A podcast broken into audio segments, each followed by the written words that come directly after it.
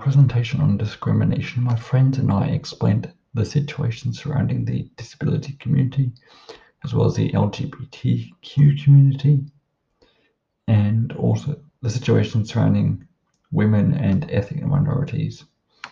And here's the thing these groups are actually very interconnected with each other, at least I see it that way, as half of the world's population is female, and there are members of both the LGBTQ community as well as the disability community across the world's various ethnicities, and of course, there are also women in these ethnicities. So we have LGBTQ members and disability community members across all these different groups and ethnicities. And unfortunately, as I explained in previous episodes, people with disabilities have, or I should say that they face severe challenges and difficulties when it comes to expressing their rights and what they feel is important to them.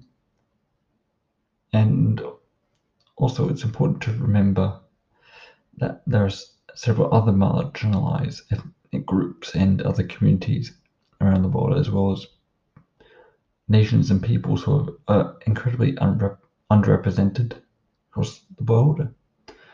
And of course, they would have people with disabilities within these communities and within these nations and within these ethnic groups. And this would actually add a layer of difficulty towards those people within these nations who are also members of the disability community, I should say the wider disability community, as they would face even more challenges when it comes to expressing their voices and, and empowering themselves and helping to empower their peers. And so now I'm actually fully aware that there are organizations and advocacy groups dedicated to assisting these groups, including but not limited to Human Rights Watch and Amnesty International.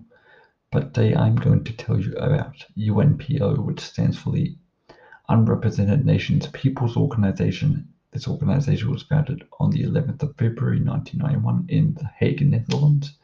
and is currently headquartered in Brussels, Belgium.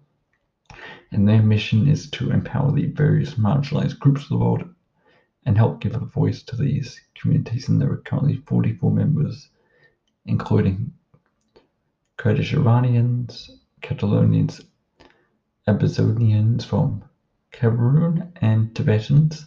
And among their former members include the indigenous community, the indigenous Aboriginal communities of Australia, which I've talked about a number of times on the show, as well as Armenians, Iraqi Kurds, and Kosovoans.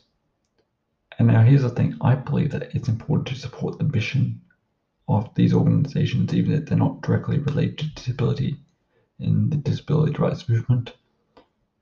As I see the, the wider disability rights movement is not just about ensuring the rights of people with disabilities around the world.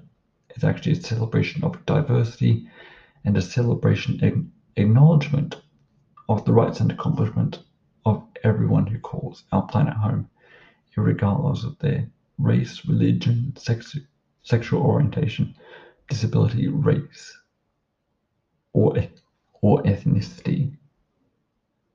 And if you'd like to support UNPO, I'll have a link to their website in the description below.